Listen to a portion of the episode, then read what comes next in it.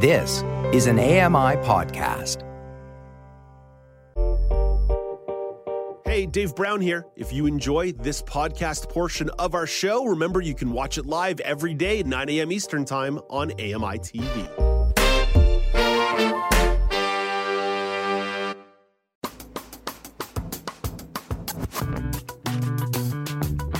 Welcome back. It's now with Dave On AMI TV. Let's bring in the producer of Voices of the Walrus, Don Dickinson, to feature a couple of the really neat articles from this week's episode. Hey, good morning, Don. Hi there, Dave. Don, considering the subject matter of these two articles, we could change the name of the show to Vices of the Walrus. I know. Sex, drugs, and rock and roll, right? Oh, my kind of segment here on a Thursday morning. Uh, Don, the first one, I mean, I mean, we're giggling a little bit here, but there is some seriousness to this, and it's discrimination against sex work has become a flashpoint for freedom of expression and economic rights advocates. So let's start with OnlyFans. That website banned porn from their platform and then backtracked. Why the initial ban? Well, uh, in an interview with the Financial Times, OnlyFans founder and CEO Tim Stokely blamed the chaos on corporate struggles, including the frequent refusal by major banks to process its transactions or host associated accounts. Such obstacles have fed the platform's anxiety about its long term profitability, despite, and this blew me away, a user base of over 130 million. Wow. Only, yeah, OnlyFans has failed to attract venture capital.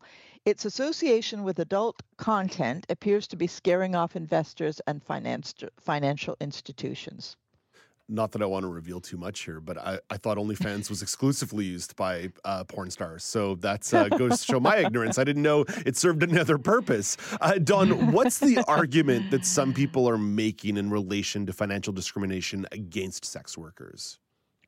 Well, Rebecca Sullivan, a pornography studies scholar, I didn't even know that sort of uh, position existed, by the way, Dave, um, at the University of Calgary, um, basically says that relentless moralizing uh, is a smokescreen for regressive politics. Sex work is not uniquely degrading, she says, and to most it's simply a job. Sullivan is especially frustrated frustrated by the way sex workers are forced to wear a financial scarlet letter under the guise of risk mitigation. Credit card companies complain that adult content generates high rates of what they call chargeback. And this is a term for when a customer contests a transaction and asks for the charge to be reversed. When it comes to pornography, and of course, this is probably obvious, right? Embarrassed clients will often report that the transaction was fraud rather than admit to the purchase. Mm. And of course, when this chargeback keeps occurring and occurring and occurring, the banks are not pleased. Yeah, going a bit further there, Don, how do banks mm. perceive the industry?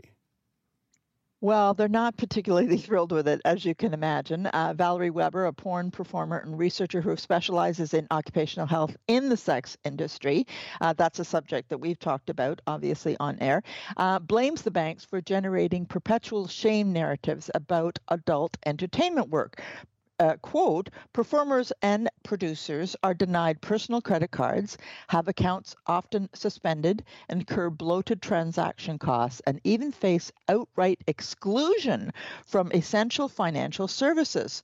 Uh, worse, she said, these politics pointedly target a workforce largely composed of women trans and queer folk. Mm-hmm. So yeah, just not being able to access the normal financial services that all all of us take as as common you yeah know? whether that be at the personal level or the business level as well for a lot of these uh, major production companies too so it's a really interesting read this is definitely one of those incredible walrus articles that just takes a bit of a different lens on an issue that may sort of be en passant commented on by people, a chance to really uh, learn a little bit more here. So, Don, thank you for giving us just a teaser on that one. But we definitely encourage folks to listen to the episode on AMI Audio weekdays, 9 a.m. Eastern Time.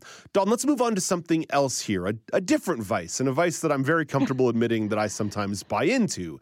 If you watch any kind of sports on TV, you've surely noticed a barrage of commercials advertising online sports wagering companies. It's a very recent development at a legislative level that has really opened the floodgates. So, Don, let's start with some stargazing. Who are some of the high profile celebrities being paraded out in these commercials? Okay, well, you have to forgive me here, Dave, because I don't know these sports folks like you do. But basically, the article uh, uh, cites Edmonton Oilers Connor McDavid Mhm. is endorsing the big one, which is the Bet MGM. Mhm. Uh, actor Jamie Foxx and athletes such as NFL running back Marshawn Lynch and retired NBA forward Kevin Garnett, and also uh, are also uh, Bet MGM uh, brand ambassadors. Then there's all kinds of other folks that are working for places like Disney and whatnot, um, and uh, those include, uh, like I say, forgive me here, is it Jaylene Rose? J- Jalen uh, Rose. Jalen Rose, and they've got Charles Barkley and um, uh, cable network TNT. Um, uh, sports betting uh, is also involved. So a lot of high-profile Mhm. people, uh, you know, in, in sports are, are participating. There's a lot of money out there in sports wagering, and it's splashed all over the sports broadcasts now, sometimes in a very disingenuous way, but that's perhaps a different uh, comment for me to get into. Uh, Don, I, I mentioned briefly off the top, there's been a legislative change nationally and provincially in the states as well. How has that taken sports gambling from bookies and back alleys to sanctioned online sports books? Well, the author writes that following in the steps of the US and the UK, Canada is caught up in a gambling gold rush that is basically uh, penetrating every crack and corner of the sports world. It's all thanks to recent legislation uh, that has changed, obviously, that legalizes most forms of sports betting in Canada and created a competitive market for private gambling companies in Ontario. Um, spectators have been betting on the outcome of sports uh, for roughly as long as people have been playing sports, obviously. I bet But, Don uh, runs faster than Dave. I got $5 that Don wins Yeah. this foot race. yeah, uh, but with these, uh, with the ease of technology and the weak advertising laws, these new forms pose a serious risk to problem gamblers. And of course, that's obvious, right? Yeah, I mean, now you can do it anywhere, you know. Yeah, what are some of those broader concerns people are rising, uh, raising about the possible rise in gambling addiction? Yeah, well, this is the problem, right? I mean, many, many who treat gambling addictions um, think that this is a very, very risky business uh, and has to be taken very, very seriously, opening up the floodgates for people who may not uh, have gambled even in the first place, like people uh, uh, who never gamble, right? Mhm, But because of the mhm. because of the ease of access, and this is the thing, right? The idea that a, a legitimized market is is safer rests on the assumption that. Um, that someone is actively trying to protect gamblers.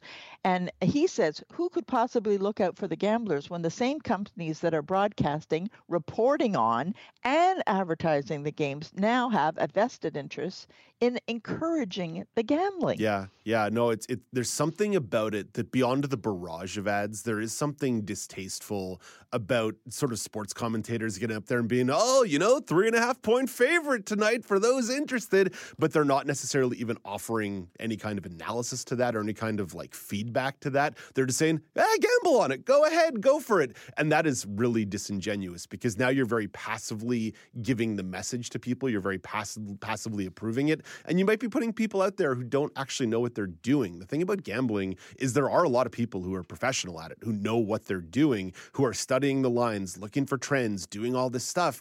But you can't just sort of just casually mention, oh yeah, put a couple bucks on the game, have a little bit of fun, because that can really trigger something in somebody. And it's it's a bit of a dangerous practice. Now, I don't want to go too far into clutching my pearls on this, Don, because I'm someone who really enjoys sports gambling. But for me, it's I'm gonna lose seven to eight dollars on a Sunday and every now and then win four to five dollars on a Saturday. You know, we're really not talking about big, big margins, but it would be really easy if I had a more um catalyzable personality that it would be very easy to drop 50 60 70 100 200 bucks 1000 bucks on a weekend if i didn't have a stop mechanism Oh, absolutely. And and I think your point is well taken. It's the subtleness of it, right?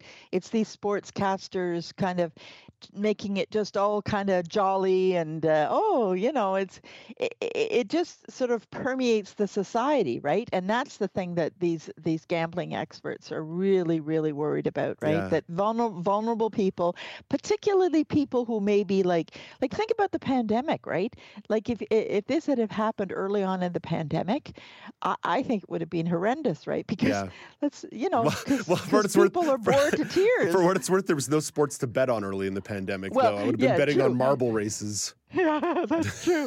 but you know what I'm saying? Like people who are vulnerable and bored and and and and find this to be even slightly uh, titillating would think, oh, well, let's uh, you know, it's an innocent Yeah, little bet, Yeah. and everybody's condoning it. I mean, that's the other thing, Dave. You know, it's this kind of whitewash of of condo- uh, uh, of condoning all of it. You know. hmm I the other thing that really strikes me, Don, I was having dinner with a few friends who work in the advertising industry the other night, and a lot of them are now working on some cannabis files. And apparently trying to crack the Ah. advertising code in cannabis is quite difficult because there are a lot of rules about what you can do and where you can do it, particularly around age gating. They want to make sure nobody under legal consumption age is seeing an ad for cannabis products. However, it seems with gambling, we're totally cool just bombarding the airwaves with ads. Yeah, yeah. I didn't even know that about the cannabis. How in the world do you do that so that kids don't? I mean, kids see everything. I think kids see more than adults sometimes, you know? Yeah, so that's one of the reasons why they're not really allowed to advertise in online spaces. They can't advertise on TV or other lin- uh, other linear media. A lot of the advertising, and this is what they're trying to figure out, is how to do advertising in store. How do you cut deals with the store to Oh. feature your products? But I don't want to reveal too much because I was actually doing a little Dave Brown consulting at that dinner table, Oh. and I shared some pretty good ideas with them. So I don't want to, uh, I don't want to, I don't want to cut myself out of my own deals that I was trying to make at that dinner table. Uh, but Don, we're so appreciative that you took some time for us this morning to share these articles. We're encouraging folks 9 a.m. Eastern time on weekdays to a tune in to Voices of the Walrus. Great work as always, Don. We'll talk to you next week. Okay, Dave. Bye bye. That's Don Dickinson, the producer of Voices of the Walrus, which you can find weekdays at 9 a.m. Eastern Time on AMI Audio. Now, some of you might say, well, at 9 a.m., sometimes I hear uh, the Maclean's Magazine show. That's because they alternate. Voices of the Walrus and Maclean's. Either way, they're both great reading shows, and they're both produced by Don Dickinson. So, how can you go wrong? Hey, Dave Brown here. If you enjoy this podcast portion of our show, remember you can watch it live every day at 9 a.m. Eastern Time on AMI TV. Hi, I'm Red Sale, inviting you to download the latest episode of My Life in Books, where internationally acclaimed authors discuss their lives, their work, and three books that have resonated with them. That's My Life in Books, available wherever you get your AMI podcasts.